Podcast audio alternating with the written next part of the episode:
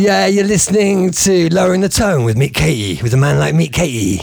And this is Tom from Evil Nine saying you should listen to him because he knows what he's talking about. I'll use all these, you know I will, won't you? Hello and welcome to episode 15 of Lowering the Tone with me, Meet Katie. This episode we have something slightly different interview wise. I chat to sculptor, artist, musician, and creative entity Alex Wright, aka Wreckage Inc., from the legendary Mutoid Waste Company. But before that, I have a ton of kicking music to play to you. And there's a welcome return. I say welcome, I hope it's a welcome return to the deeper selection. Been a while since I had dropped things down, got a little bit dirty, and shamelessly indulged myself.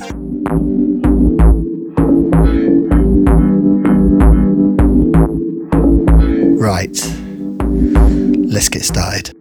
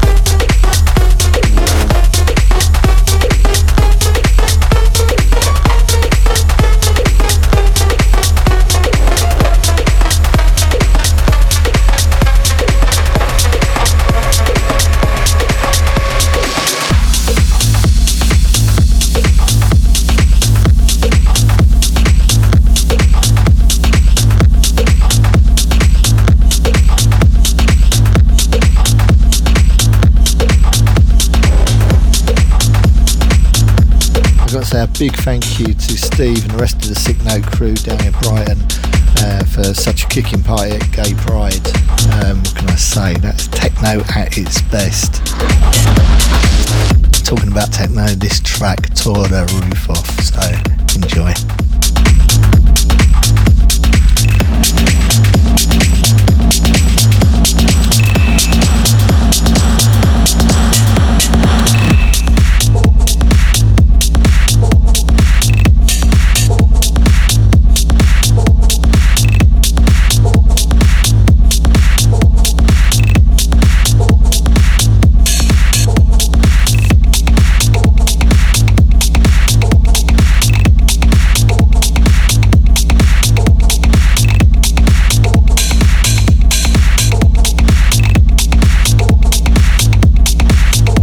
Forget, if you want a track listing to this show, head over to loweringthetone.london and hit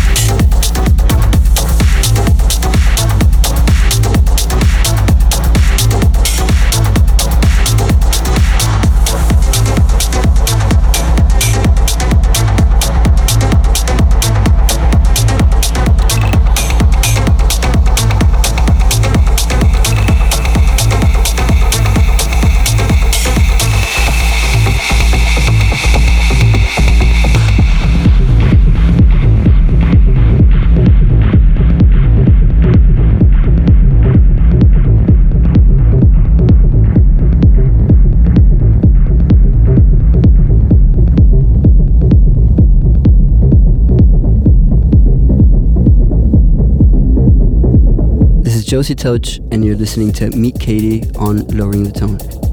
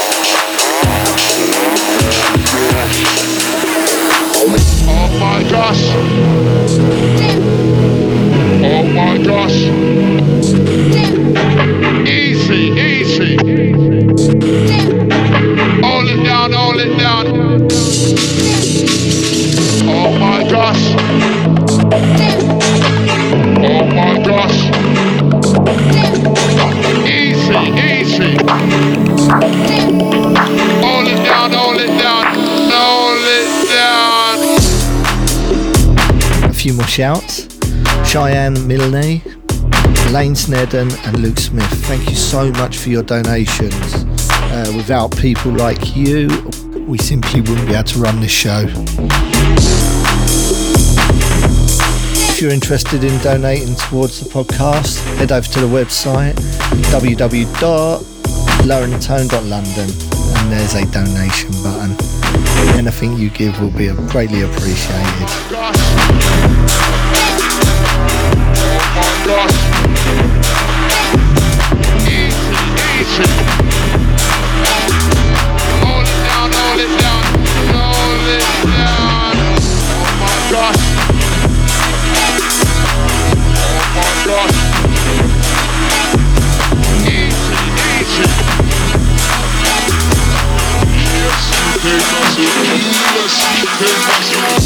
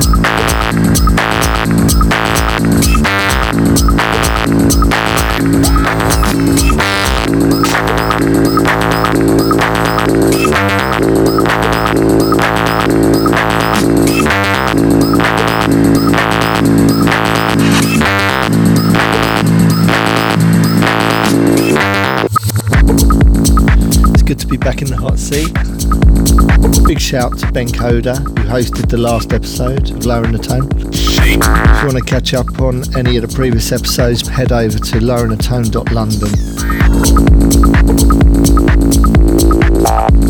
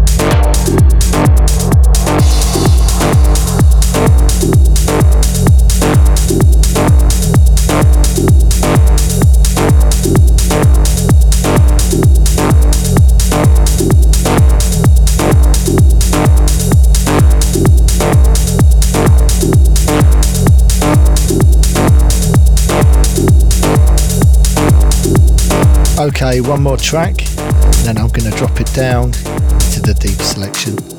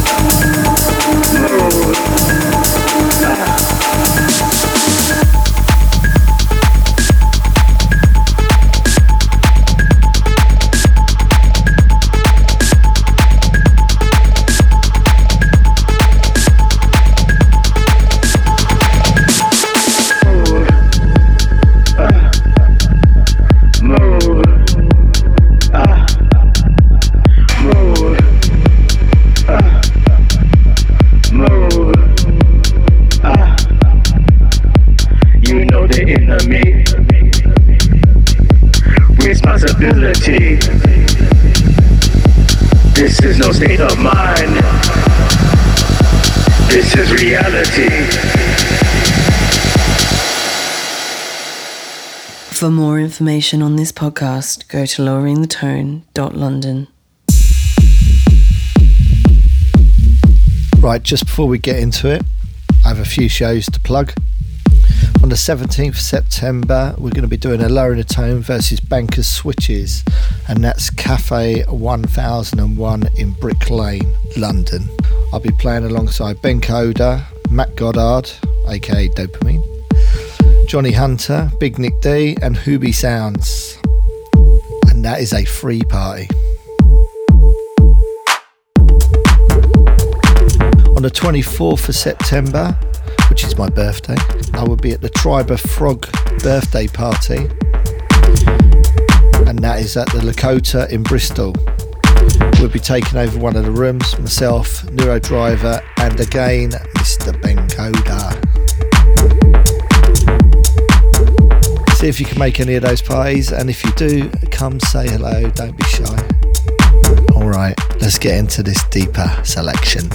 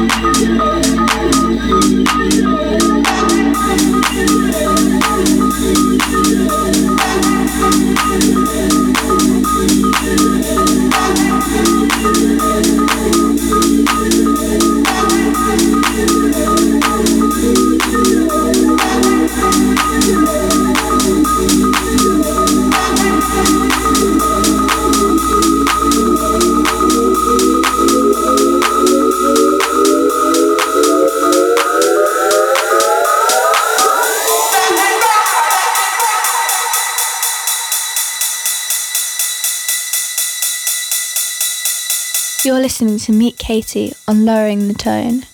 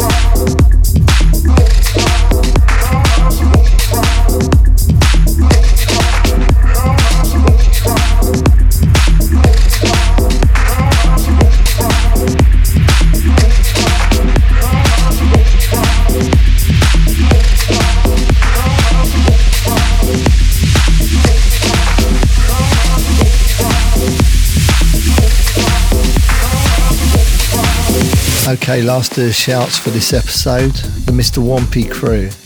Thank you for letting me play on your ice cream van again at Boomtown Festival. um, it was awesome, as always. If anyone out there has not been to the Boomtown Festival, I would highly recommend it. The level of production is insane. Also, uh, just a quick shout to Don Kane and Layla McKenzie, who I met backstage while playing. Um, it was an absolute pleasure. Hopefully, I will hook up with you all again soon.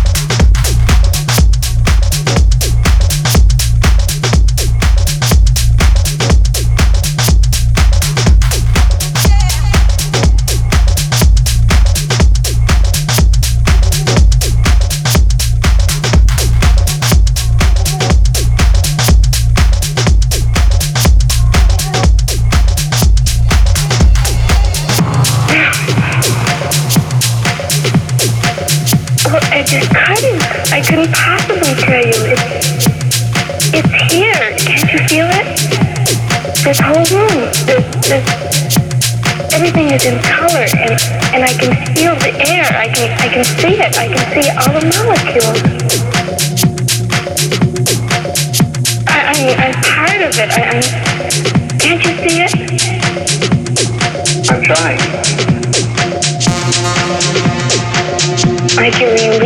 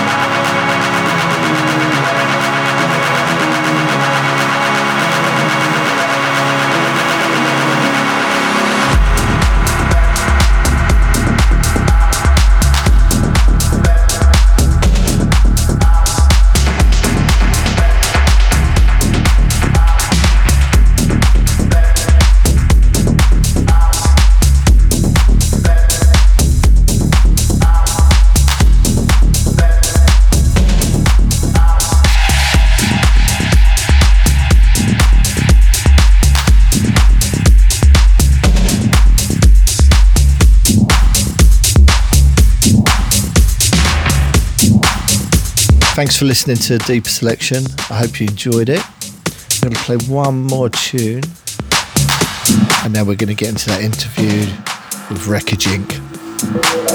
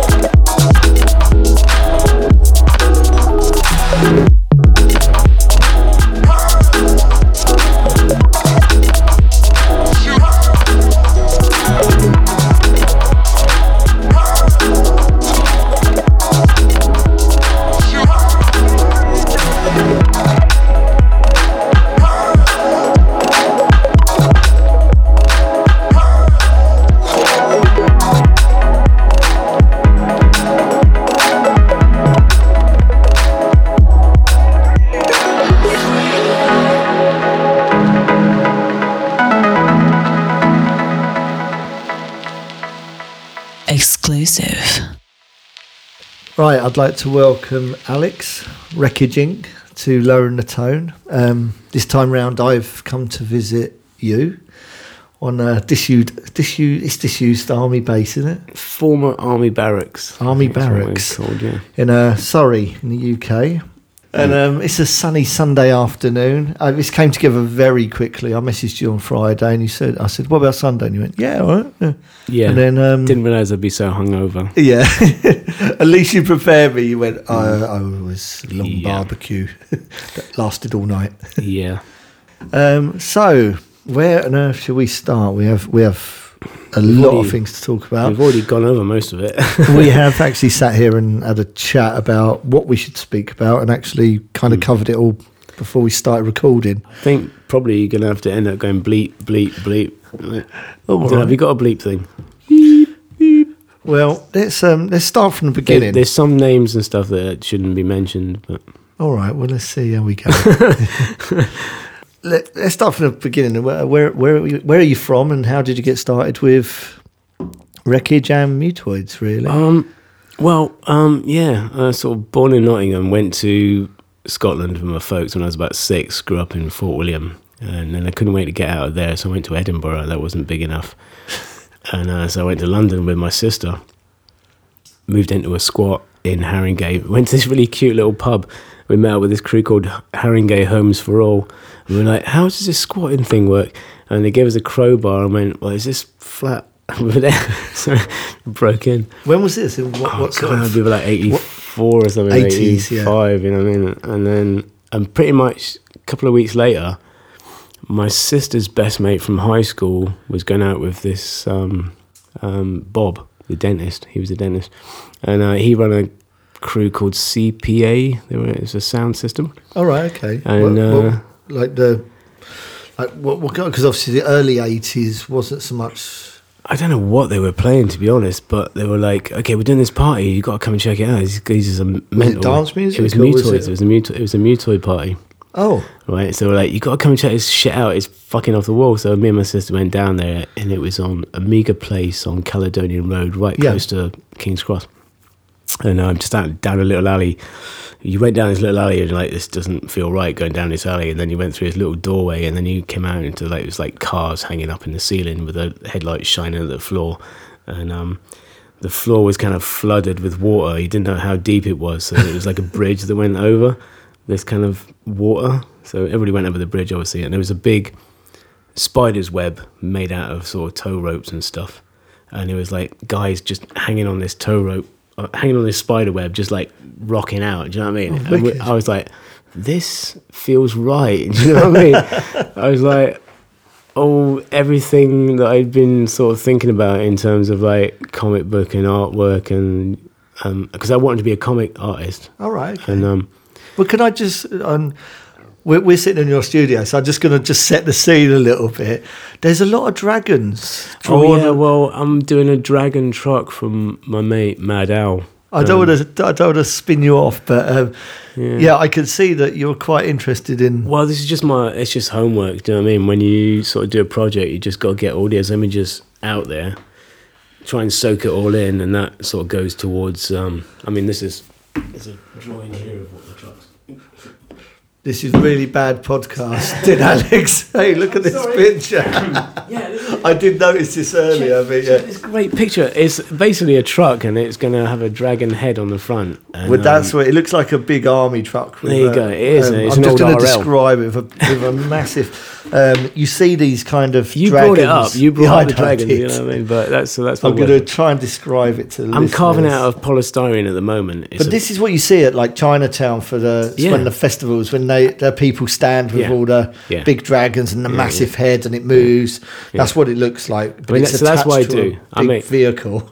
I'm, I mean, I make sculpture. I'm a sculptor, I guess. You know, it's, um, I think I'm an artist. That's what they say. Well, it's definitely artistic. you know, and um, and it is my mate, and he was like, "Do you want to build this?" And I was like, "Yeah, I can do that." And then I started it, and I'm like, "Fuck, it's a really big job." I was gonna say it's huge. so I've got, I, I just bought these huge blocks. I've got this like block of polystyrene. It's sort of like 15 foot by 10 foot by 8 foot, and I've got to carve a dragon's head out of it, and then I've got to mold that in fiberglass, and then pop the thing out of the mold. So yeah, Right. Well, look, I'm going to take you back to Caledonian Road. That was Oh, yeah. my fault. Okay. Right. So, Yeah. sorry, I can see that Um, you've had a long night, and I am putting you on the spot. So you're holding up well, mate. Um, cheers. but um, Caledonian Road. That was my introduction to the mutoid waste, and that was uh, mutual advice. and w- when I first went there, I was just like, "Fuck, I got to work with these guys," you know, and and I ended up. what happened? So like, I went. There was a bunch of guys like battering shit out of some oil drums, like basically just some impromptu kind of percussion thing going on. And I picked up this bit of metal, started battering this oil drum, and this geezer came up to me and went, "Excuse me, that's my tow bar. Do you mind putting it down?" and I was like, really? And I'm just, I'm just trying to, you know, he was like, mate, put it down. And I was like, okay. Uh, later on, I, I got to know this was uh, Robin, and he was one of the founders of the Mutoids. Uh, So Um, just with the Mutoids, because obviously um, Joe is kind of like Yeah. probably one of the biggest faces of Mutoid. Well, the founders of it was like Robin and Joe, um, Ricky Lee. Um, who else was there? I mean, there's like a bunch of yeah. So a It's kind of- collective. It was a collective. Well, yeah. Joe always wanted it to be Joe Rush in the Mutoid Waste Company, but a lot of people said to him, "Just shut up." uh, he's not listening to this one. And um, yeah, no, they were a wicked crew, man. They were just, it was, yeah. And what happened? So that, that first meeting, I'm sort of chatting to Robin. Robin's saying, "Put down that tow bar." This geezer fell out of the roof. Right, there was like, you know, it's a, it's a warehouse, probably about 20 foot up. There was like these metal kind of eaves. This guy just fell out. There was a bunch of people up there hanging on the, I don't know what they were doing up there, but he fell, landed on Robin's bus, bounced off the bus, landed on the car, bounced off the car, landed on the floor, got up and went, Wiki party, mate. yeah. So this is kind of like Um, this is what pre Acid House. It was, yeah, I guess so, yeah. Yeah, I don't even know what the music, the music was kind of I guess- irrelevant. Yeah, yeah. I guess there was that kind of 85, I guess, something like 85. yeah. So it's kind of on its way, but I guess there's more of an industrial sort of sound going around. Yeah, well, we just sort of used to do some of the parties that we did. Um, like Test Department would move in afterwards, Department, yeah. or after us, or before us. You know, they just did a, a show recently. They kind of got back together. Yeah, No. I'm really bummed I missed it. But they asked um, they asked me and my mate to do some make some instruments for them. Um, Giles did. I, I didn't get together. I didn't even get together to go to the gig. But um, yeah, no, they were wicked. They were we, so we didn't really work with them, but we were you know on the same sort of scene. Right. Yeah. It was a it was a strange time for music because it was like well, I guess we were all kind of listening. I was really into rare groove. you know? Yeah. Yeah. Yeah. Well, me funk, too. You know what I yeah, mean? that's- Um, I I didn't. I was in a band called Cindy Talk. Do you know What's it called? Cindy Talk. Cindy talk. What do you play? I sort of battered a guitar with a, a drill and stuff. All was- was my- you that was my. I actually do play guitar, but at that time, no, we just used to drill into it with a, you know, or angle grinder. You know. We're in an, it's all about noise, really, just making sounds. Yeah.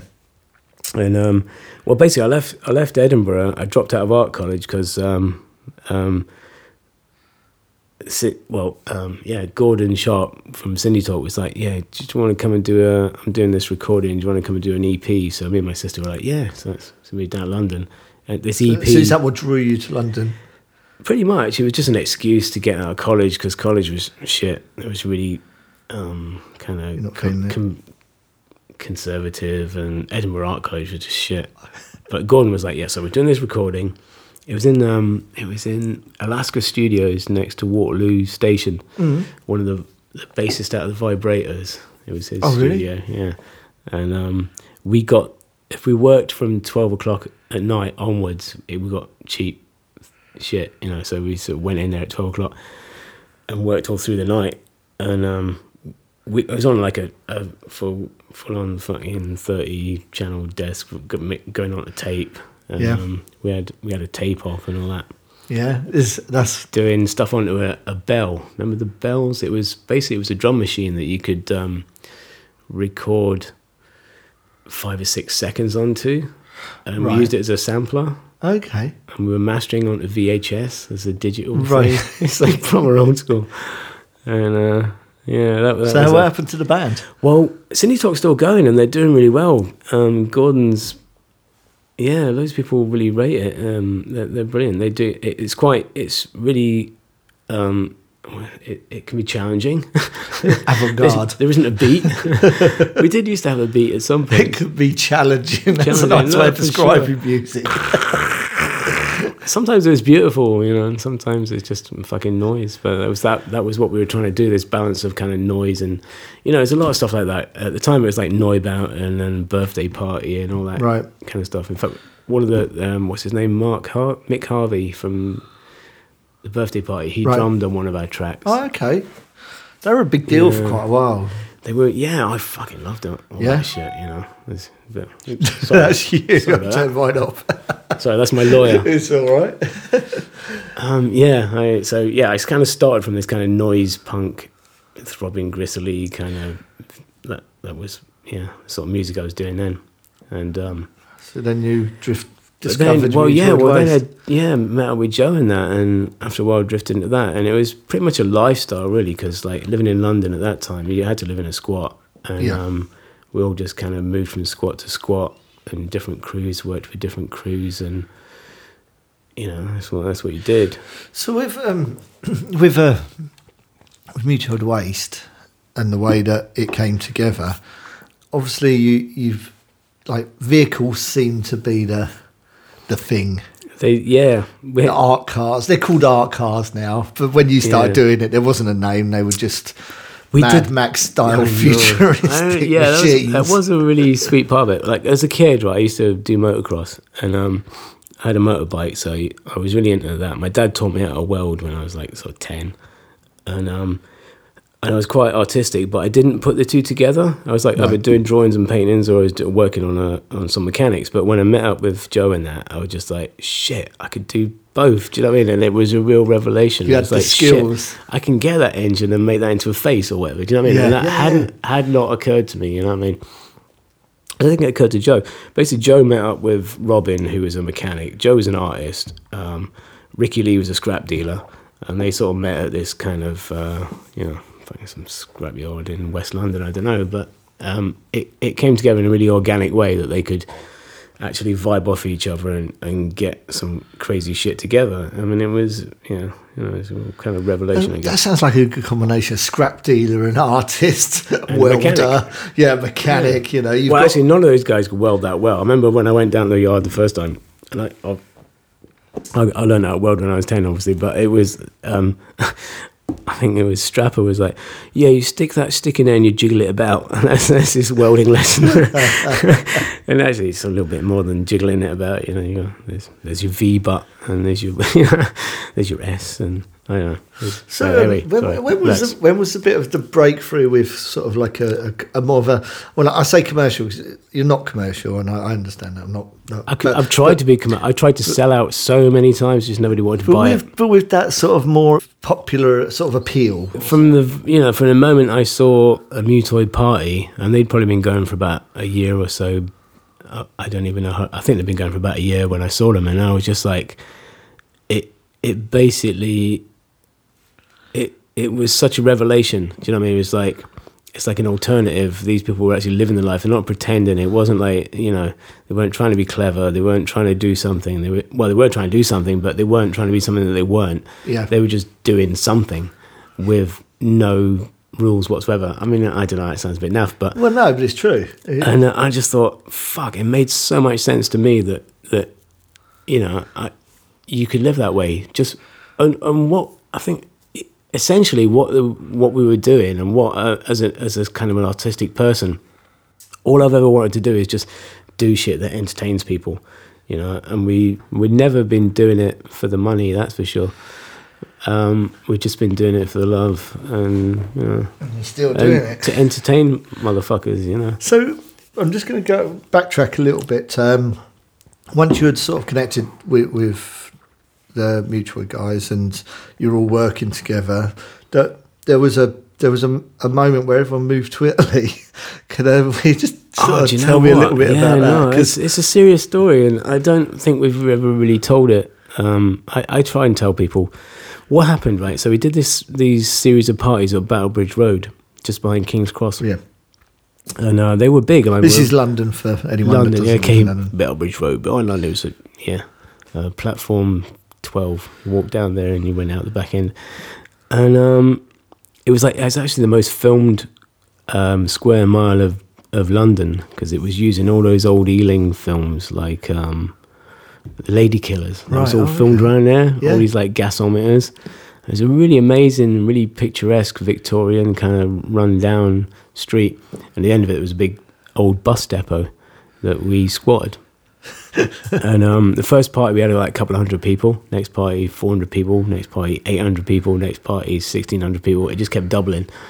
And after a couple, after a couple of months, we it was 4,000 people, maybe more. I don't know. Yeah, hell. Uh, so this is I guess about 1986, 1987. And um, just as Acid House is blowing up. yeah, I remember. Well, they asked me to be a painter. That was the when when I first. So I went to those first Mutoid parties, and uh, I was like, I've got to be part of this. But I ended up working with a crew called Screech Rock and 2000 DS, and we lived in a we squatted a Waterloo fire station. I've been to parties there. That was a wicked spot. It was mental, wasn't it? Yeah, we used to have this punk wine. You came in, right? It was a, a basically a black dustbin full of red wine, with fucking forty grams of speed in it, and we called it punk wine. I don't know why it was like a bit of LSD whatever went. Just shit went into this fucking drum, and you just drank it. Anyway, so uh, yeah, Joe from the Muties went down there and he was like, I love all these little bits of graffiti, which was my stuff. And they tracked me down and asked me to be their painter. So I went down there and started doing some painting. After I'd done a bit of painting, I started making a sculpture. And that's when Robin came up and went, uh, You're a painter. Don't start doing a sculpture. Just leave that to us. it's like, mate, but I'm all over this. like, put yeah, put the welder down. Just do some painting. So I painted, I painted battery acid right across these windows, like forty foot kind of expansive windows with a big smiley face and battery acid. And that was the name of the party. I think it was Battery Acid Party. And I can't even, like I was saying earlier, I just can't even remember who played. I think Mark Moore from S Express DJ'd there. Yeah. And we also we did we were doing some live drumming, so we had a little stage set up, and um, we all like had these plastic chemical drums, Yeah, yeah. and we were just like battering shit out of that, and that was our thing, you know. And Joe did a bit of harmonica, we were like ka-dunk, ka-dunk, ka-dunk, ka-dunk. and we actually had these like um, it was like a big kind of xylophone, loads of plastic tubes, like like sort of pan pipes or something, right? But they were thirty foot long, so it meant to drum to actually drum them, you had to stand way up. So I went up this platform. I was like thirty foot in the air with these like ping pong bats going boom boom boom boom boom. You know what I mean? Yeah, yeah. And I couldn't hear shit of what was going on down there. It looked really good. It was like there's like hundreds of people just dancing around in that, and I kept running down, going, "Can you hear me?" like climbing up this ladder, going. It was yeah, it was quite surreal. That was so that was my first gig with the Muties, I guess, for the Battery Acid Party. So then, and then you moved to Italy. Oh yeah, oh, oh yeah. No, I was get, I was getting to that. Oh, but one of the other things that was like funny about that party was that we I was so I was running around um, at one point. It was a quid to get in, right? It was Yeah. a quid, and I was running around. There was loads of people climbing over the wall and just everywhere. It was a big site, and just People just, still bunking, even when it's a pound. and and I was like, so I was like, "Oi, what are you doing?" They were going, "No, no, I was like, it's a quid to get in." They were like, "Well, we'll pay you. We just we just wanted to get in. We just wanted to make sure we got in. We don't really fucking Yeah. know." It's like, "Here's a quid," and then a little bit later, I was I find I found these people running around going, charging people to get in. I was like, "Who are you?" so, yeah, just, so yeah, people were just randoms were charging other people a quid to get in. So how did um That's how, outrageous. how did that um Oh, so th- so uh, no, I'm sorry, I'm getting to it. So what happened then? Right. So we did this party. It was about fucking four thousand people, mental and all that. And um, the next week we tried to do it. Nobody turned up. It was maybe like 50, 60 people kind of wandered in, and um, all sitting around with all the whole party's dressed up. Loads of an old bus depot filled with like bits of sculpture made out of cars and trucks and Yeah. old chimneys and stuff. We had like um, a giant spider made out of uh, Volkswagens. There was you know some some you know that's what we did. Um, as you do. I should do. well, it was there. Do you know what I mean? There was loads of shit lying around, and uh, you just got to drag it in there and and hook it up and weld it together. And um, so we went. We just wa- we, we just went out, went down to um, King's Cross station, and there was a bunch of cops all just standing in front of the station, and they were like, "You can you can get on the tube, but you can't get back out." And we were like, "Really? Why?" And they're going, "We're just not letting people out. Just not they shut down King's Cross station that night. And I so like, people couldn't go to the so party, people yeah. couldn't come to our party, right? No way. They fucking did that, right? 1986, they just wouldn't let anybody out of King's Cross station. Well, they Can introduced imagine it? funny laws then, didn't they? to- Well, that I don't know. if There was a law about that. Well, you yeah, I don't you know if what there's a they law. Just, they just sort of went, okay, nobody's getting out, and it floored us. Do you know what I mean? Yeah. We were just like, shit. Can we really? They didn't even let the buses. There was no buses. It was dead. King's Cross. It was weird. So me and my buddies were all kind of dressed up in weird shit. Anyway, we used to wear like sort of motocross mud guards on our head and sort of painted up faces and you know plastic toys stuck to our head.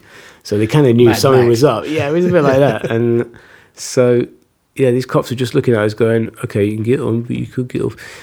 and we were just fuck. I'm like the Rumble does. How can we compete against this? And we thought about fighting it. You know, I mean, and well, I mean, how can you fight that? You know, you can't.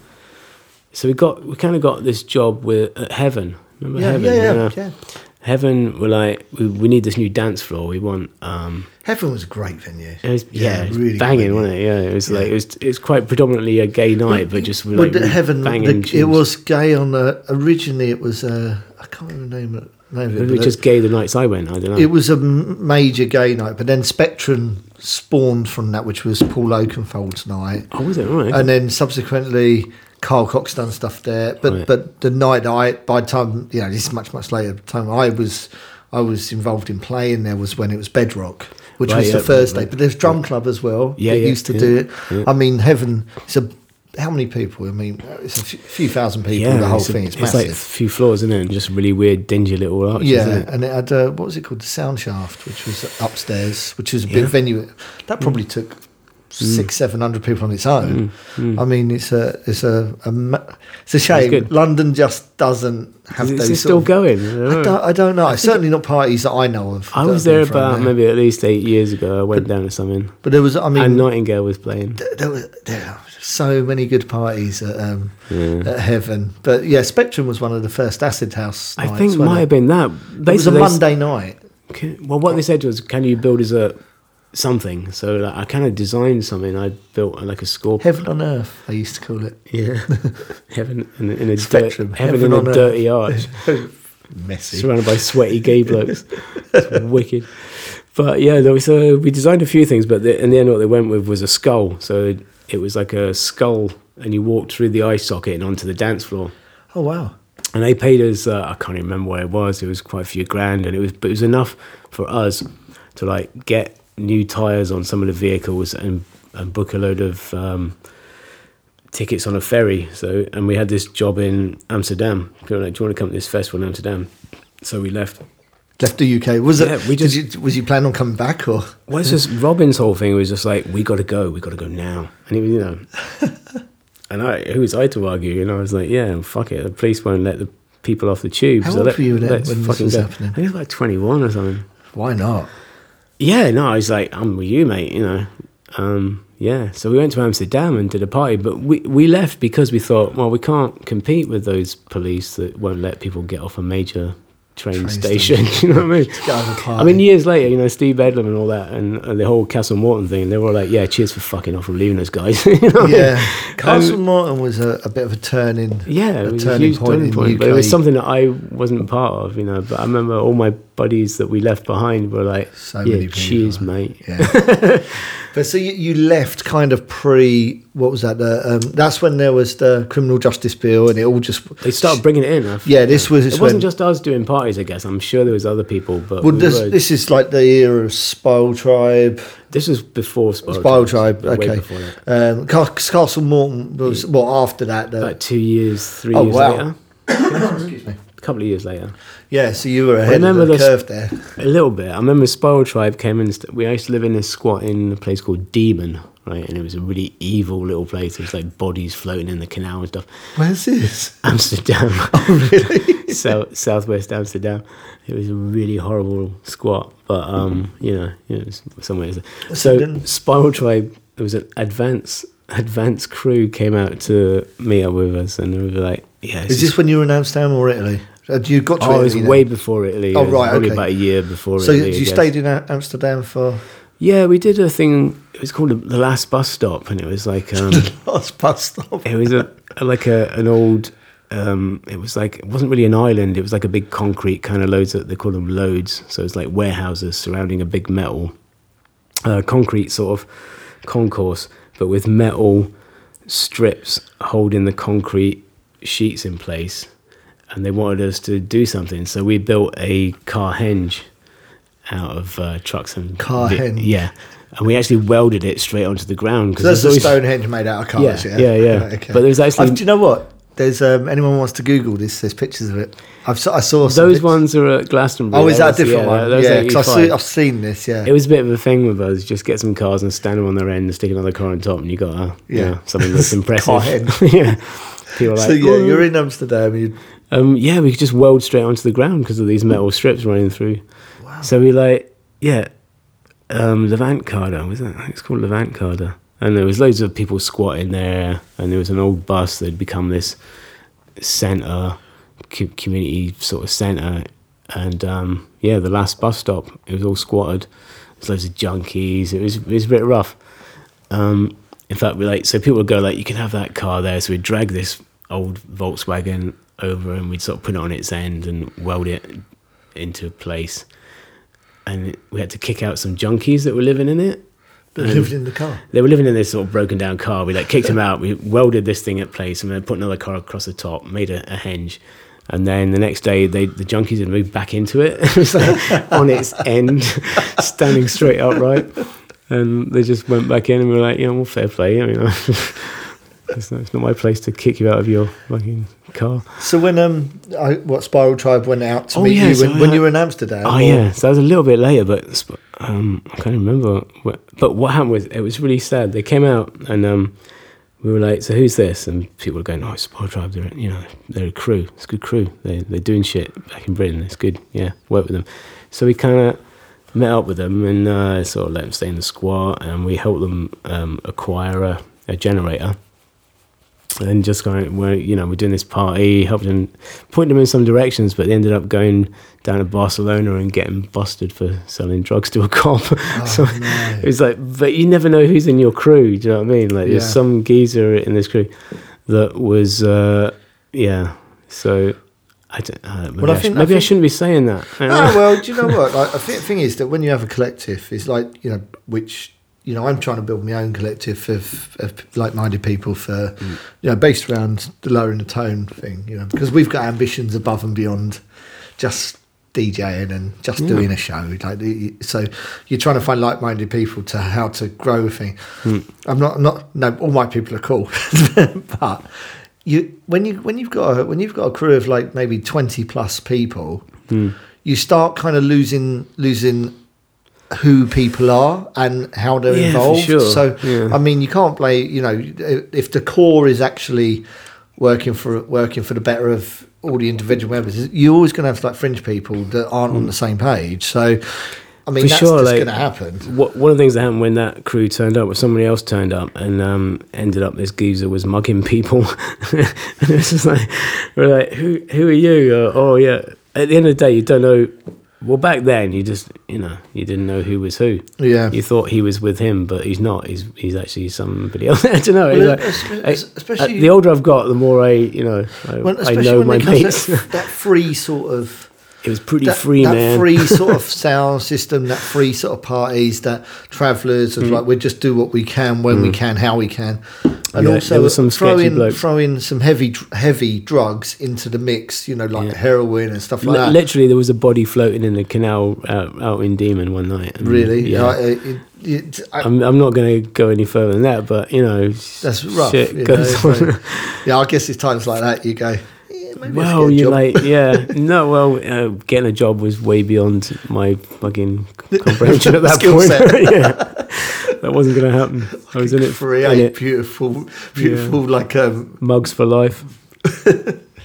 um. So we're in Amsterdam. How did we get? Um, oh, um, how did we manage to go to Italy? Because Oh, okay, so um, Oh, we're going to get to Italy, you know. All right, yeah, yeah. No, that was it was actually really sweet. What happened when when we did this uh, last bus stop thing? We did this whole little festival. People liked it. It was you know really homegrown, and um, but these these dudes turned up. They were in this motorcycle gang. They all had Harley Davidsons, and they were Italian, and they were like, "Ah, we like we love your stuff, man. He's, he's very good." And that's not very good at Italian accent, but um, I've heard worse. they were like, "You must come and work with us. Uh, you must come and work with us in um, in Italy. We do this theatre festival in Sant'Arcangelo. It's like a really old, established theatre festival. It runs for ten days, and they were like the technicians. They were like the roadies, the lighting guys. But they're a bunch of really anarchistic punk bikers, and uh, they were going, "Yeah, you must come." So they went down and they said to this theatre festival in Sant'Arcangelo, if you don't get these guys to come, we're not working this this year. And they were like, oh, okay, then. So you know, they kind of held them to ransom, and um, so they got us to go down there.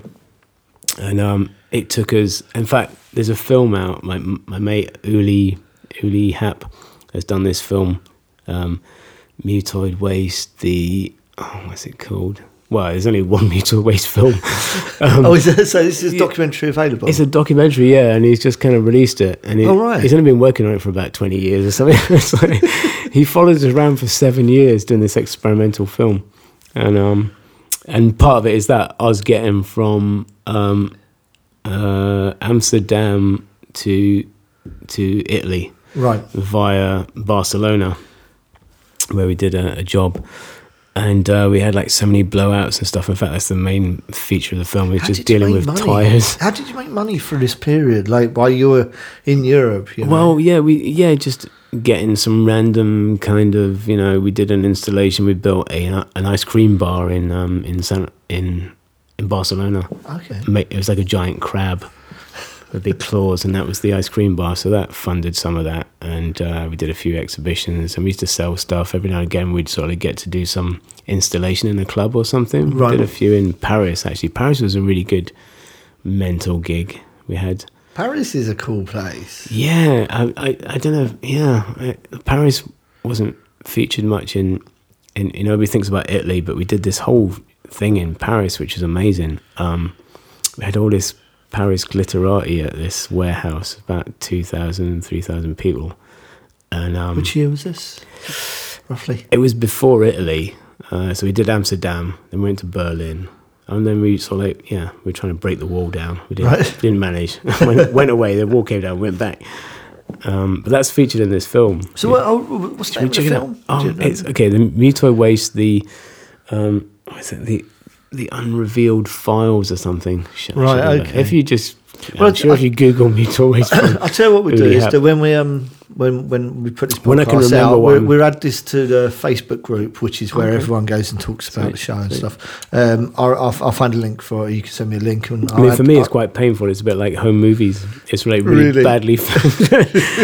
you got an But all- afro. but- yeah, no, I've got a mohawk, but me and all my buddies look really, you know, skinny and young, and some of them look free.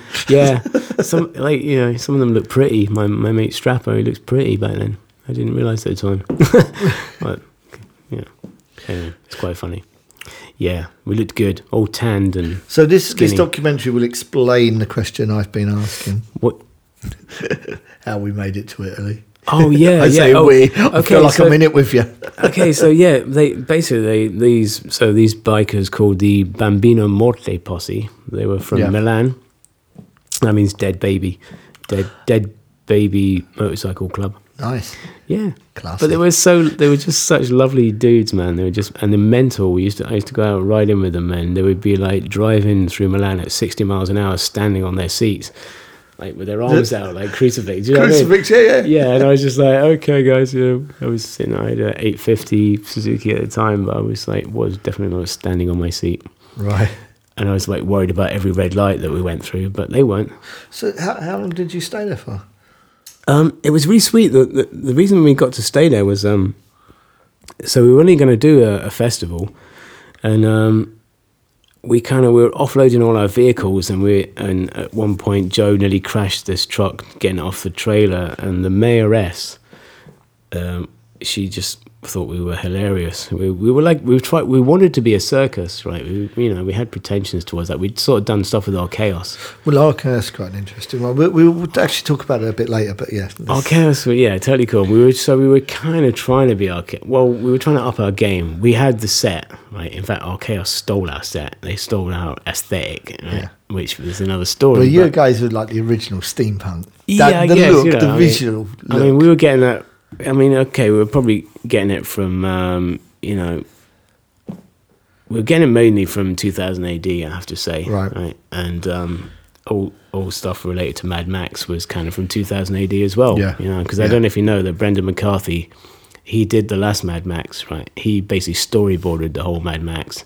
But he also put ideas into a few of the other Mad Maxes, and Brendan McCarthy was one of the guys who used to work for 2000 AD doing stories. Okay, he's a didn't know that. brilliant artist, brilliant artist. And Joe, he was in uh, a little skinhead gang with Brendan McCarthy and Brett Ewins, who used to do 2000 AD. And they used to basically chuff glue and have these mad hallucinations about what the future was going to be like. And that's kind of where a lot of that 2000 AD stuff came from. And that's probably where a lot of the Mutoid stuff came from. You know. Right. Post-apocalyptic Yeah. punk. Yeah, yeah, um, yeah. It made sense when you chuffed some glue. Sniffing glue. Of course it did.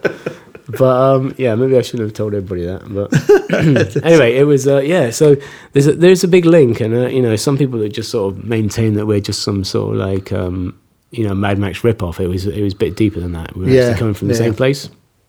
You know, Well, that kind of I- also I I I, re- I wrote a few few different. I mean, we weren't trying to be. Uh, also, you know, one of the things we weren't trying to be this sort of dysmorphic post-apocalyptic shit. We were actually trying to be funny. You know, Yeah, there's a lot of humor of humour to involved. it. You know, we like. So we moved into this place in um, Kentish Town, and there's a whole load of toilets in this warehouse, and we just like arranged all these toilets in this really decorative fountain. You know, there's about hundred toilets, all just kind of like. You know, it, Yeah, yeah, yeah. it was just you know use what you find lying around, and we try to do it with humour. We weren't trying to scare people, although it was. You know, to be honest, when I first went to a mutoid party, I was a bit scared, but I was Well, I can imagine it being quite daunting to see it like that, so industrial and, Yeah. and metal and yeah. like hard. It was in- hard as fuck, but it really was. You know, coming from, we were taking piss out of everything. You know what I mean? It was like we Yeah. should have been called. Um, it was like double entendres and kind of you know um, everything. I don't know. Yeah, it was just. It, we, it was quite humorous. Yeah. It really was. We weren't trying to scare any. That's one of the things about. There's a, quite a lot of Mad Maxy things go on at Burning Man, and it's like you know you get a car and you cover it in spikes and you know, Yeah. dolls' heads and Yeah, with some fire. it isn't actually that clever, you know what I mean? So we always try to inject humour into that sort of thing. Well, you know well I that leads us on nicely, actually, to the teapots because I can see what you're saying there. that kinda you, well, what was it called? Something. I, I know it's. I just We called were- it the teapots, but we were called we called it the Lost Tea Party. yeah, that's it. The last um, Because I always just, I just sort of called it the teapots. That's, Yeah, Um, well, lot, some people call them kettles, and we're like, that's not a kettle. They they don't really get teapots in in America. but I don't think they need to have tea. I don't think they don't drink tea like They we do. don't, but I did meet. Well, I did I did meet some tea enthusiasts? You know, what I mean, people go, oh, "You must love tea." I'm like, not really. I'm more of a coffee man. So anyone that doesn't know, um, We- you, we you- did a you thing supplied a massive installation of Yeah, how, how it many was- was it? It was a very well received installation at Burning Man 2014. Fourteen, yeah. Yeah, yeah. Well, we kind of got funded partly by Burning Man, which is like, I've, yeah. In, in a few years, I've been working with Burning Man. It's it, it's it can be a complete pain, but it's also you know a nice thing to, to be part of the family. Yeah. and I think they kind of embraced us. It was really kind of lovely. But um, yeah, so they they fund stuff. I mean, you can apply for funding, but it's a whole process of shit. You know, it's Yeah, like, yeah, yeah. You might as well just get a job and earn the money. um, the amount of emails I had to do to get this funding, and they never give you all the money. You know, if you're going to do a project it's going to cost fifty grand, they say, right, okay, we'll give you twenty five. And Right. that's the way they work. You know, Yeah. so we got a third of the money from them. A third of it we got from just um, mates and and and what, what can I say, entrepreneurs, and then the other third we got from the crown. Oh, right. So you you you've got you've got some sort of benefactors. Oh yeah, we raked some in from friends and mates, Yeah. and like I say, I put those money in myself. So it was yeah, really scraped together. Um, why do we do that? I don't know. You know Well, it was an immense installation. It was. Uh, I mean, it was yeah. you know, you can go online and see all the pictures. In Yeah. fact, in fact, when I said I was There's a Facebook thing, the Lost Tea Party. That's Lost. right, yeah, it's not, yeah, it's not last, lost. L O S T tea pie. T E A. So did you need a crew as well to work Oh, that? yeah, like yeah. uh well, to, building it was um, yeah, it was a bit mental. I I, I suppose asked- you needed to like to build and to be there as well. when I left when I left Britain, basically my mate Scotty. So me and Joe went out actually and did Burning Man. Joe from Mutoid Joe Rush, yeah. yeah. We, in 2008, we went out there and built a horse. You can probably Google that. It's called. It was called. Mm. I've Rust- already posted that up actually. Oh, nice. Rustang Sally. yeah. And uh, she, What's it called? Rustang Sally. Rustang Sally. yeah, fantastic. She was an old uh, Ford F two fifty, like big sort of V eight petrol engine, fucking lovely. And um, we went. So, oh yeah, I, was- I, I think I, I was. We were chatting earlier. So what happened was Joe's girlfriend Ruth, who was uh, she's an amazing performer, and um, she kind of like was a, really responsible for doing Trash City when we started Yep. doing Trash City. She kind of brought in Block Nine and all those people through her kind of performancey sort of side because we weren't me and Joe ain't performers. We're just like you know we make sculpture, Yeah. and um, she brought this whole element of performance to it, which was awesome. And her and her mate basically went out to Burning Man in 2007, I think, and ended up just like just um, drifting from one tent, one, one bit of shade to another, and um, I met up with uh, this geezer Scotty, who I was saying earlier. He was um, he runs a sound system over there, but he's like a boy from Frome. He's, he was one of the founders of Glade, actually. Oh, really? Yeah, yeah. so, Okay. you know, and Yeah. he used to manage the Ozric Tentacles. And, um, Which is awesome. yeah, you know, That's a claim to fame mate, alone. this guy is just like a fucking dynamo. Honestly, out of anybody I've ever met, he's the guy that just gets shit done. And he, he was the reason we So did he the there. Yeah, he's already living out there. He had an American wife and a couple of kids, and Right. and he was so he's so he met Ruth and was like, yeah, oh what your boyfriend's Joe Rush from the Mutoids? Oh, I love the Mutoids. Yeah, get him to come over. So she came back and was like, look, we got to go and do it. And at the time, me and Joe were like a bit on a bit of a downer. We just sort of come back from Italy, feeling quite low, and uh, Joe was going. He was going to get a job. He was going to learn how to become a gas fitter. Going, we just got to get a job. And uh, I don't know what I was going to do, but in the end, we were just like, oh, okay, let's go to Burning Man. Why not? You know, those people have been saying to us for years, you got to go to Burning Man. And we're like, fuck off. We have to go to Burning Man.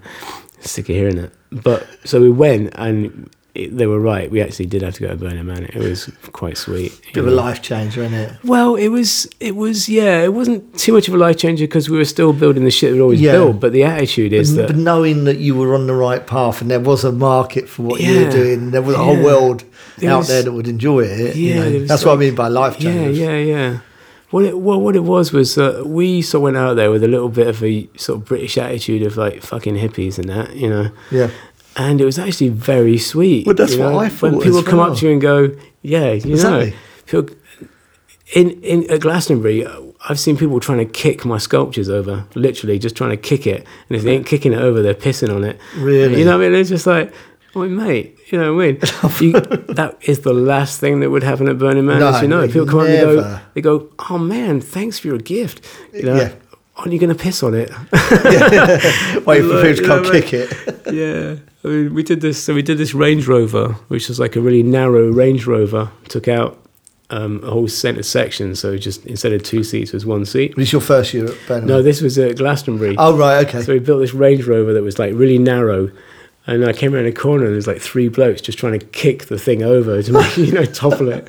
So, was like, you know, I was like, oi, what the fuck are you doing? you don't respect like, art. God, yeah. it's like, and over there, there's just so much respect and so much love. And as much as we had this sort of punk attitude about fucking hippies, it was like, it was coming from a really nice place. I Yeah, yeah. How, how can you fault that? But, um, and and I found it just it's just really lovely. People come up to us and going, you know, man, thanks for your gift. You know, meaning this this sculptural truck that we were driving around, and um, just people would go like, "Do you want a sandwich?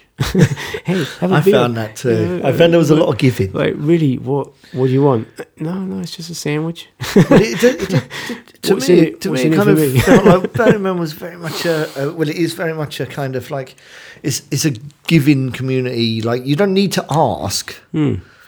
You, do you know what I mean? It's like Yeah, anyone yeah. that's walking around going, "Have you got this? Have you got that?" You kind of go, hmm. "Well, you don't really need to because hmm. everyone offers stuff. Hmm. You don't. It's always you. You're offered more than you need. Hmm. Yeah, for makes- sure. Yeah, for sure. Yeah. And no, I, I don't think I've ever met anyone at Burning Man who says, "Hey, have you got?" and just and just like ask for something without something in return. Mm, yeah, it's no, like you know, sure. hey, I've got this. it's strange. I'm looking for that. You know, It, is it? I don't know. I mean, the whole obviously it sort of grew organically, but it's um. Is it because that you know that's what to expect when you get there? Is that is that why everybody's been so fucking polite? Is it? I don't know. no, I don't know. Because that certainly doesn't. I was the same as you though. Yeah, It took me a long time from being told about Burning Man to Hmm. actually going, and that's not because I didn't have the opportunities to go. It's just that I was like. Yeah, Fuck whatever. that. I'm going to go to Des and hang out with a bunch of hippies and pay, and pay to get in. Yeah, like, sure. you know, and, Yeah. and and then pay for everything. And mm. like, I, just, I didn't see the. And, and at that point, I hadn't grasped it was an art based thing. I was like, it's just full of people, sound systems, just like I I didn't really grasp Mm. that what was going on. The, to me, the enormity of the social experiment. yeah, and it really is. It, you're, you're right. It isn't a social experiment, and it seems to be working. Well, it's that, it is that starting point. You you also it's you know I mean it isn't that far away from civilization. It's what three hundred miles from San Francisco, but it is a bit of a trek. I mean, you know, uh, three hundred miles of like pretty much nothing, isn't it? It's like Seems desert. a lot longer coming home Is it? Oh, yeah. when you're trying to get back to San Francisco or Reno or wherever you're flying yeah. from, Oh, and knowing Reno's that, knowing Yeah, you've got a at Reno on the 12 hour flight back. as well. I remember we stopped off at Reno on the way back one time, and um, there's a bunch of dudes beside us, and they were they were in the next camp to us, and they we they were in at the foyer in front of us, and they were like, "Ah, yeah, we want we want like the the presidential suite," and we were like. Dude, really? He was going, yeah, it's like two hundred bucks, man. It's like, like fucking presidential suite, you know. And it was awesome, you know. And we actually said we went, okay, we we want like a really good suite too, you know. Fucking hundred bucks bought you like this huge room with like huge baths, and you know, do you ever Yeah, stop yeah, in yeah. Reno? So he just got loads of dusty burners just Burners, washing yeah. himself down in, In the these, like- swimming pool. yeah, and it's totally luxurious because they just want people there to sort of gamble. So Yeah. like the rooms are so cheap for what they are. You know what Yeah. I mean? It ain't. You know, it's, it was First, first this year I went now, I, I, I, I got, shit. I got, oh, hello, sorry. First year I went, I, Sorry. I got into the RV, and then it was like, "Should we leave?" And it was like, "Yeah, just leave." Leave where? Just What? leave Burning Man. Oh, right? yeah. It was like on no, but this was like on um, the Sunday, right after, and we were sort of sitting there, and I was like, "Should we leave?" And everyone was like, "Yeah, yeah, let's go." And um, we literally just kind of left. And I realised I'd left my shoes there because I'd taken my shoes off to get in the RV because they were filthy, Yeah. and then we just left. So we got to like the first Don't- service you don't need station. I was like, "Let's get out." I went, "I ain't got no shoes." By the time we got to San Francisco, I literally walked down the street to the You Adidas store with no shoes on, Yeah, looking to buy a pair of shoes. Because I was in a hotel and I was like, I couldn't ask them. It was either that or walk down there in like bath mm. slippers. I, I mm. mean, I just thought, "Pff, I mean, San Francisco, no one's going to batter an eyelid. Really, really, they wouldn't. Yeah. But yeah, anyway, I, I- don't, I I, love- don't know why I told you that. I was confiding. No, no. So I'm, I'm totally with you on that. Um, so talking about front. events and stuff, um, what what uh, highlights? um, What's been what's out? Is there any one or like I tell you what? Not just highlights, low lights. Maybe they're easier to remember. I know. I don't Have you had any oh, like terrible events where you just went, oh man, I'm Um, so oh, pleased to yeah, there's leave? a couple, but. Or, or, or ones that you're like, you know, I'm I'm happy. Like, yeah, no, I don't know. want to go with the low lights because that's just too fucking depressing. Um, but there has been some. No, I don't know. They've all been good, man. You know, just it sounds really trite, but I just I just love seeing people's just faces when they just check out the shit and they're just like, really, you know, Yeah. really, you you did this? What? Why did you do this? Yeah, Oh, well, so that you guys would look at it and go, why did you do this? You yeah. know, to get that it. response. Yeah. Oh shit. Sorry, though. it's all right. Turn this off. Um, yeah. Yeah, I don't know. It's, yeah, so highlights all all the parties, every single fucking party was brilliant. Um, I, I didn't even know where to start with that one. All right, we'll come back to that. All right. Um, so I have a bunch of questions. Um, when it when it comes to projects, when you decide on what you're going to do, like like we was t- chatting right at the beginning of the podcast um, with the dragon car. Where where where where do you even start? Where where What the dragon thing that I'm building? yeah, now? you're building now. Well, like, not, not just that. I mean, in general, when when a project in general, what what's the what's the way that it gets started? It usually starts with somebody saying, "Can you do this?" and I just don't think about it and go, "Yeah, I can do that." So, you- so you never work on stuff that you think, well, maybe this this would be a, an interesting thing to work on. Oh no, for sure. I mean, yeah, I choose the jobs, you know, stuff. Um, I, I used to try and do commercial stuff. I have done commercial stuff. I've done stuff that I wouldn't put my name to, you know, just Yeah. um, you know, what building stuff for videos or films or whatever. Um, not necessarily very artistic, but so yeah, I do that as a bread and butter thing. But um, yeah, every now and again you get a project where you just you know, I can make, I can use this. Uh, I would include this in my folio if you, Yeah. if you will. You know what I mean? Having said that, I don't. I'm f- bloody useless at having stuff. I don't know if you see my website, but it's shit. You I don't update it. It, I haven't didn't come up 10 years. actually when I Oh, was great. looking for you. Maybe- Um, I went to Facebook. I probably haven't paid for it for a while. It's just yeah, no, it's rubbish. I'm I'm useless at that shit. I wish I was better, but um, well, we'll hook you up because my best Oh, mate cheers, is a uh, web builder who does the well, Minxie is really good at that. When you know we chat about Manina Minx, my my best mates, and um, yeah, she's really good at that shit, and I'm just totally not. Um, So when I'm like when when like for example, thankfully, I don't really need it. That well, I just get by without it. So I, I guess I guess there's a lot of word of mouth for a start, Mm. and also is that there's a lot of people that you, you know you're established for like 35 years. Was it 35 years? Yeah, something like that. 35 years. Well, I think maybe 25 years. Well, let's say 25. I think That's 25, still so- a long time, Yeah, but established as a as a as a you know sculpture As a- as designer artist. What what however you want to pitch yourself. I, Mm. I'm I'm guessing there's a lot of people that be like, "Do you know what? bunch of white boys. Is it? Do, do you find that there's a lot of people that that throw money at something because they they decide they see it and they're inspired? Like, I mean, I mean, I, I it's. I don't mean this in disrespect, but it's like, like wealthy people. You know, you Mm. have it at Burning Man as well. Like, like you know, where people go there and they get blown away, and because they have a That's little bit of surplus income, but they're that's going, good, man. I I want to throw some money at this I think that's this is an good. I think that's a really. I mean, some people think that's a really. I've there's there's been a certain amount of negativity about rich people funding stuff at Burning Man. What could be more fucking pure than that, really? Because I've worked for people like Red Bull when you know there's a lot of money involved, and um, and a lot of work, and you're trying to please them, and they're just trying to please themselves and make money. It's really commercial. It's like Yeah. fuck that shit. If you've got somebody who's got loads of money and they put loads of money into something, they don't want anything. It's not a commercial.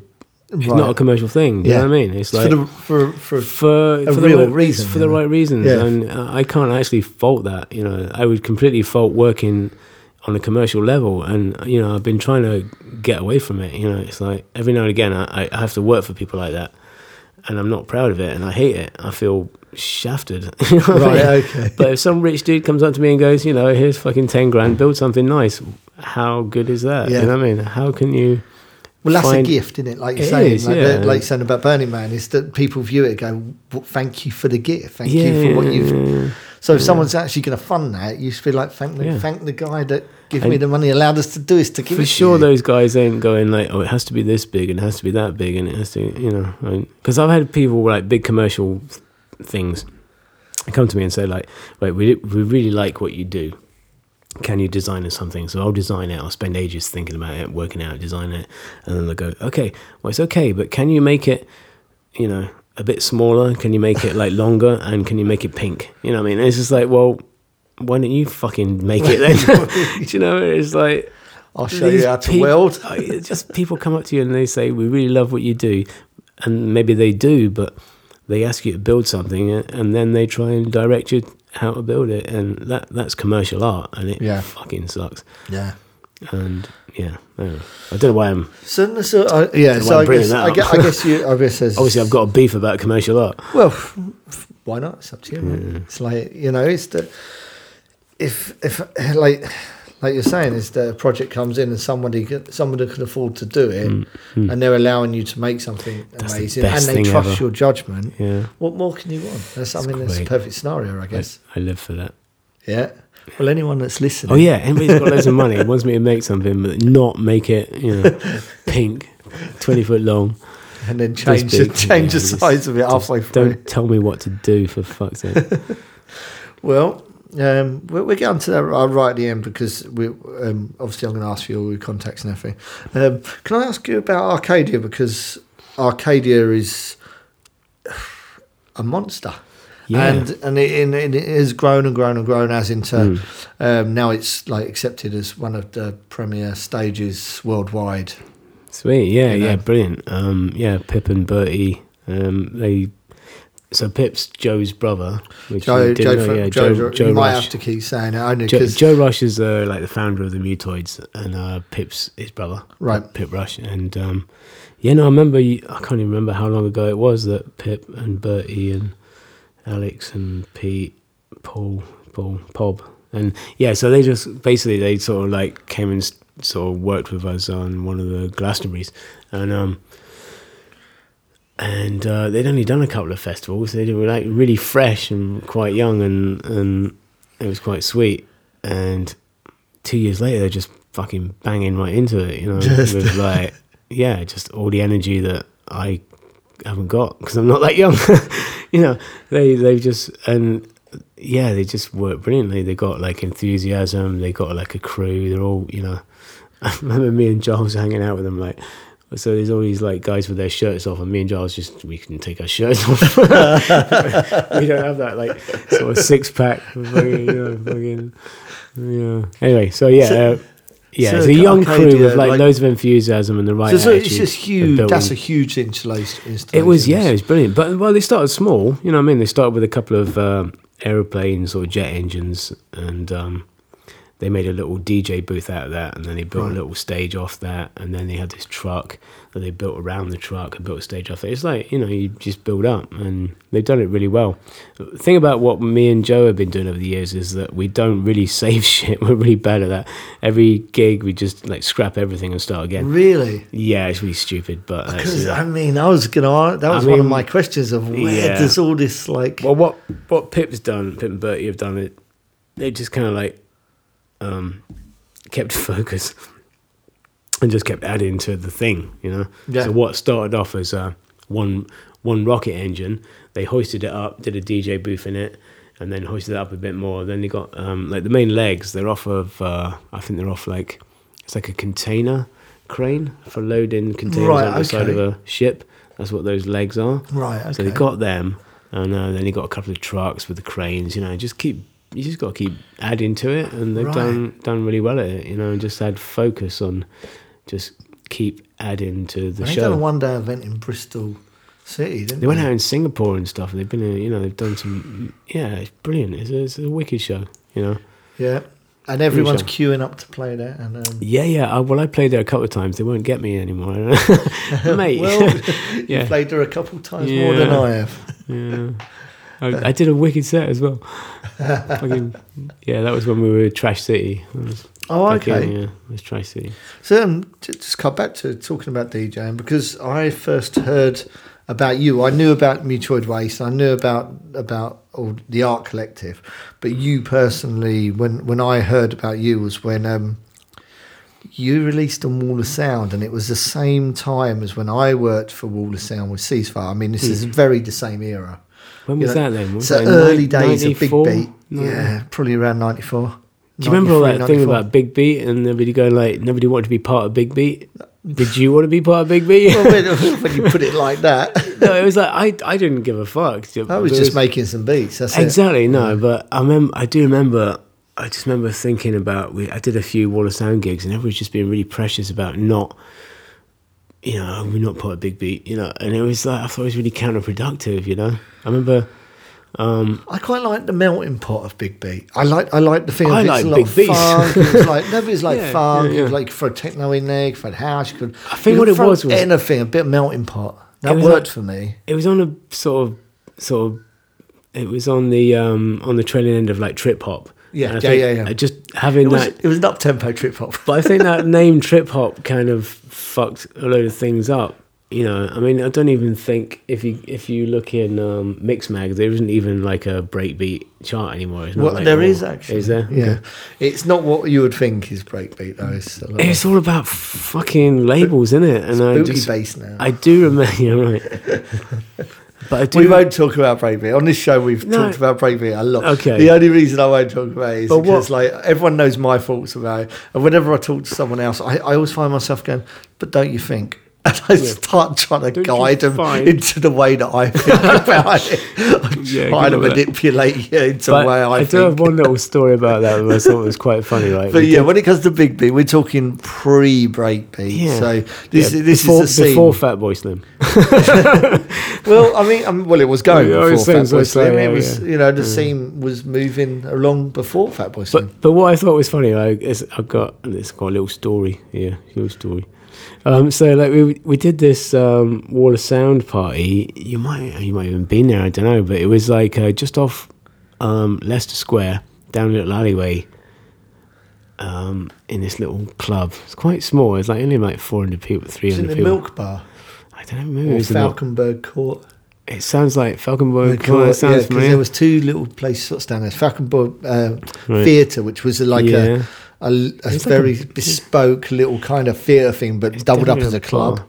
And the Milk Bar was down there as well. But what happened was, uh, so Mark Jones, who started Yeah. Wall of Sound, and uh, he decided to do this like 80s kind of revival shit. And they were just kind of being obtuse for the point of it. They just didn't want to be a breakbeaty thing, you know what I mean? So he said, right, we're going to do this night.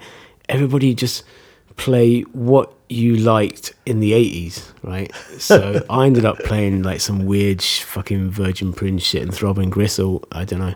And um, Stuart, um, you know, Jacques Lu Cont, he ended Yeah. up playing like sort of ABC and all that sort of stuff from the 80s, you know, just like, Yeah. just weird.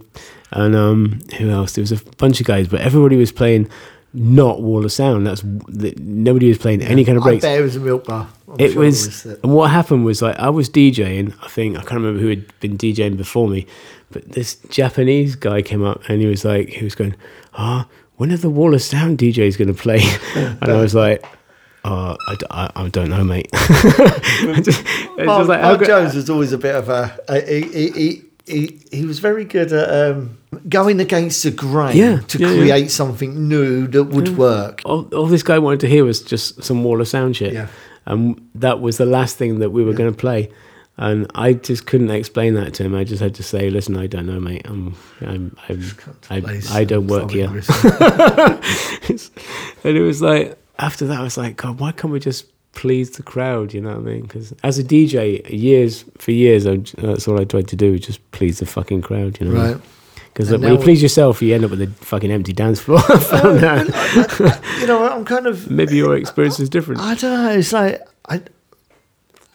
I kind of I, I sort of think when when I when I play music, I, you know, I lose people on my page a little bit when I post in little YouTube clips and, and stuff that I like. I, I definitely lose.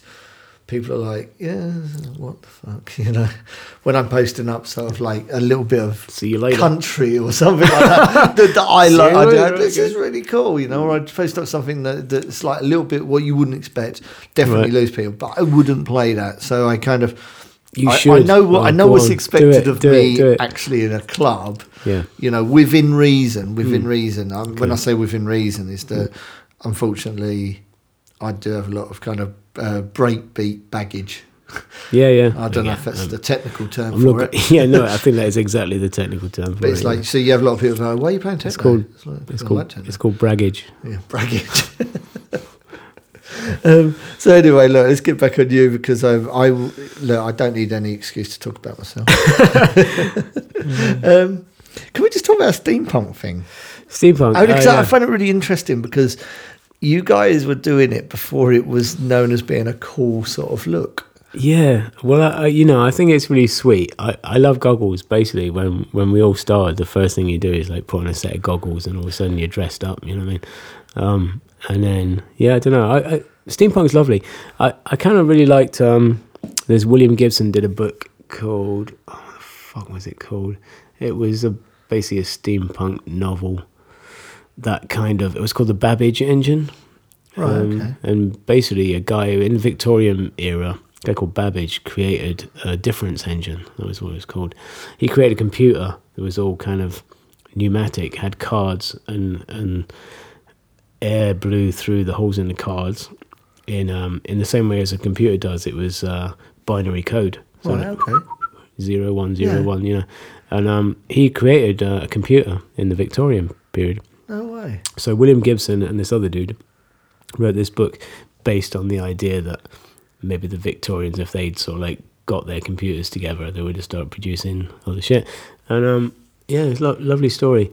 Um, I mean, like I, lo- I, I I like steampunk. It's just a little bit like um, you, you can sort of look at something like that and think it's a bit naff, but um, Is that No. is that because it's become more credible that that, that you you know you not not I'm not going to put urgent off, but it's because that like as a, as a human nature is like when you feel like you've part of something that isn't created popular, something when it comes popular. You yeah, just want you, to distance you want to yourself distance from it. yourself from yeah, it, yeah. like, and that's not you personally. Everyone does that, you know. Um, yeah, no, I guess it's something like that. But it's like you know, I, you know, I think I used to be a punk, and I love punk. But you know, I just ain't gonna walk around with a mohique, heekin and uh, a leather jacket with the exploited written on it because it's you know it's it's the same as walking around with a Victorian frock coat with a top hat and goggles.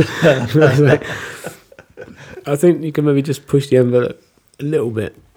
I mean, for years I used to like wear the most outrageous shit, just bits of motorbike stuck on my head, you know what I mean? And then now the only way I can rebel is just to look normal, I think. Do you know what Oz, Ozzy Osbourne said? The greatest quote I thought was the greatest quote, and about his what he told his kids. And look, I say it's great, it's great. I watched it on the Osbournes on MTV, so I'm not just saying Yeah, what, I, this- this what is- I took from this show. is, and he uh, said, if you want to be original, don't get a tattoo.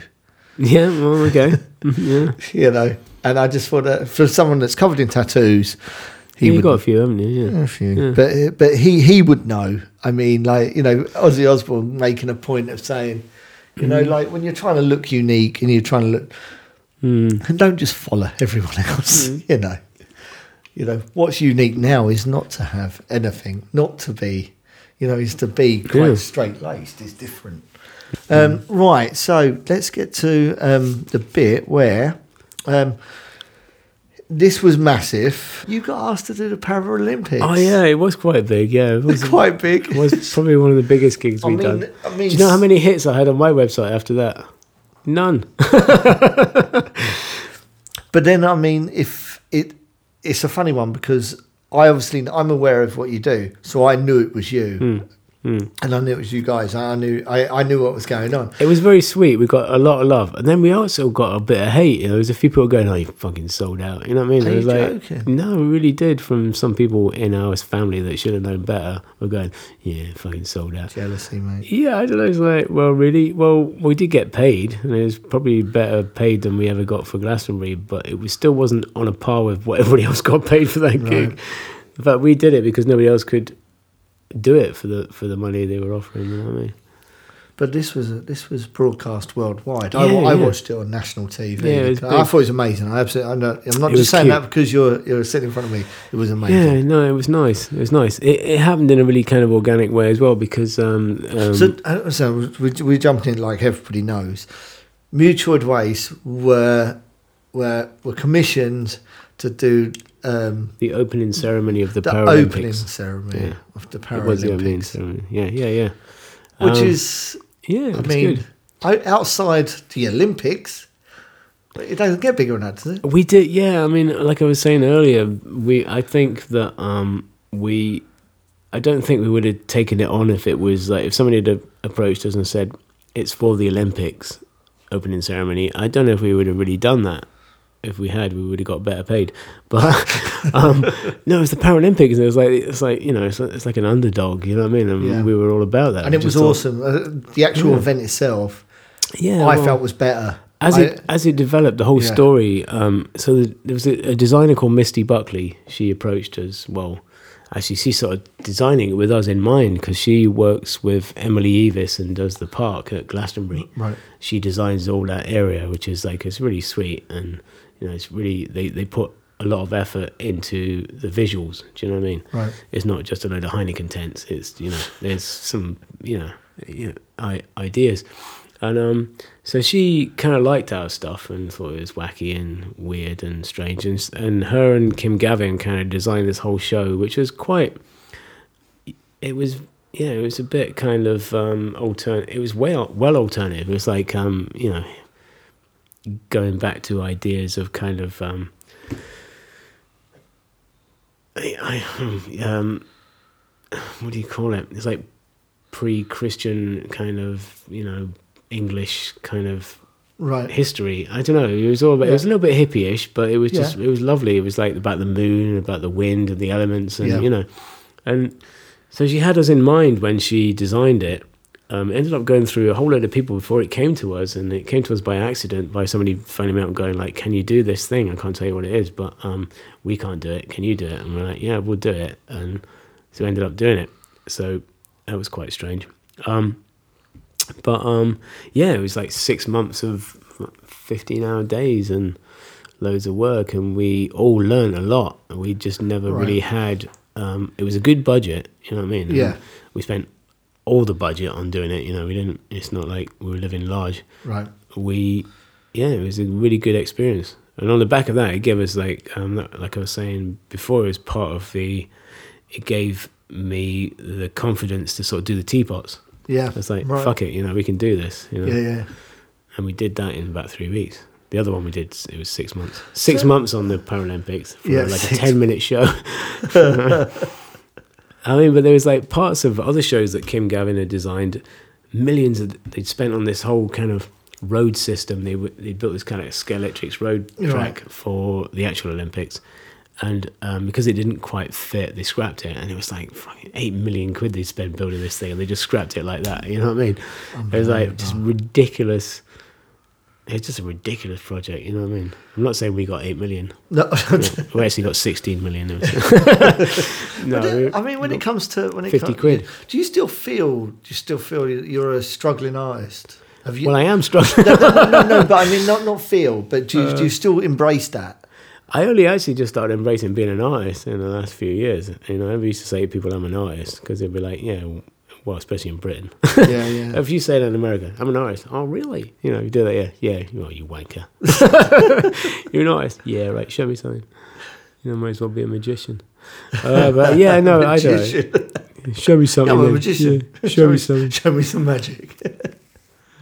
Uh, yeah, I don't know. Um, yeah, um, I'm an artist. but no, I, I, I guess that, like you said, you learn something from it. It's just, but then even if taken from that was that you moved on to next and did the teapots with, Mm. with with that with that kind of confidence that you can deliver on that level. Pretty much, yeah. Get up at eight in the morning, start Yeah. building something, finish at about twelve at night. Oh, just, but it was. Do you know what? It was just like well for the for the whole Paralympics build. Um, I knew it's about what fifteen of us, I guess, and it was just angle grinders, gas torches, and, you know, welders. Like it's like Dante's Inferno. Do you know what I mean? It's like noise, weld, heat, metal, noise, weld, heat, just for fucking hours and hours and hours. And after a while, you get used to it, but I kind of love it, and also it's just it is hell. it's, Yeah, like, it's like hell. Right. My mate Maurizio just totally burnt his arm on that on the teapot job. Oh, It was really? like he was just angle grinding this thing and just set fire to his arm. But he didn't even see it and got like third degree burn on Oh, his no. arm. It was a really nice Hawaiian shirt as well. It's a shame. Dear. I know the shirt will never be the same again. So um, before we wrap up, do you want to name check anyone? Oh God, yeah, you said that earlier, but I don't even know who who I Well, name check? thanks Just- to Ivanka for a start because Oh, she yeah, was the one that passed me on. You're the first person I've interviewed that I didn't know personally before. Obviously, I knew about you, Mm. but I didn't know you. You know, we we spoke on the phone a couple of times, and, Mm. and we've spoken on the phone once actually. Mm-mm. Alex, thank, thank you so much for doing this. And I, Cheers, you man. know, I know I know you probably wanted to cancel today because you were Oh, like, mate, I was so close to telling you not to come round. oh, I know we got all excited and stayed up all last night. Uh, we had a barbie. I don't know. You know the well, story. yeah. Well, like I say, no one likes Yeah. a quitter. yeah, right. Yeah. Um, and yeah, or, or a bullshitter. Yeah, so and thank you for the stories. Thank you a little bit of insight into what, what you've been doing. Cheers. Um, I will make sure that all the links are in place um, for when we when we actually air this show, air it when we put it out. Sweet. And um, before you go, can I get some stings? My name's Wreckage. You're listening to Lowering the Tone with Meat Katie. Awesome. Mm, Cheers. And um, Thanks, man. where can people get in touch with you? Um, it's Wreckage Inc. Actually, I mean, I'm now called Wreckage International. I know, I saw this. But when, when I was on Wall of Sound, I was called Wreckage Incorporated. Yeah. And I just thought I was being clever by changing it. I don't know why. so now it's, uh, but it, but I still go with that same bloody Yahoo thing, which is Wreckage Inc. W R E C K A G E I N C at yahoo.co.uk. Awesome. Hit me up, man. And anyone- I'll build your sculptures and shit. Anyone that's got some money out there, this is a good investment. Yeah, even if you haven't got any money, I seem to work that way too. Yeah, and if not, just hit him up and tell him you appreciate the work. Um, thank you very much, Ded. Cheers, man. So there you have it, episode 15 of Lowering the Tone. You'll know it's a pleasure for me to do these shows. It's good to be back. Next episode, I have Evil Nine in for an interview. eight in, I went around Tom's house and we drank some whiskey and recorded it. Anyhow, uh, I will love you and leave you.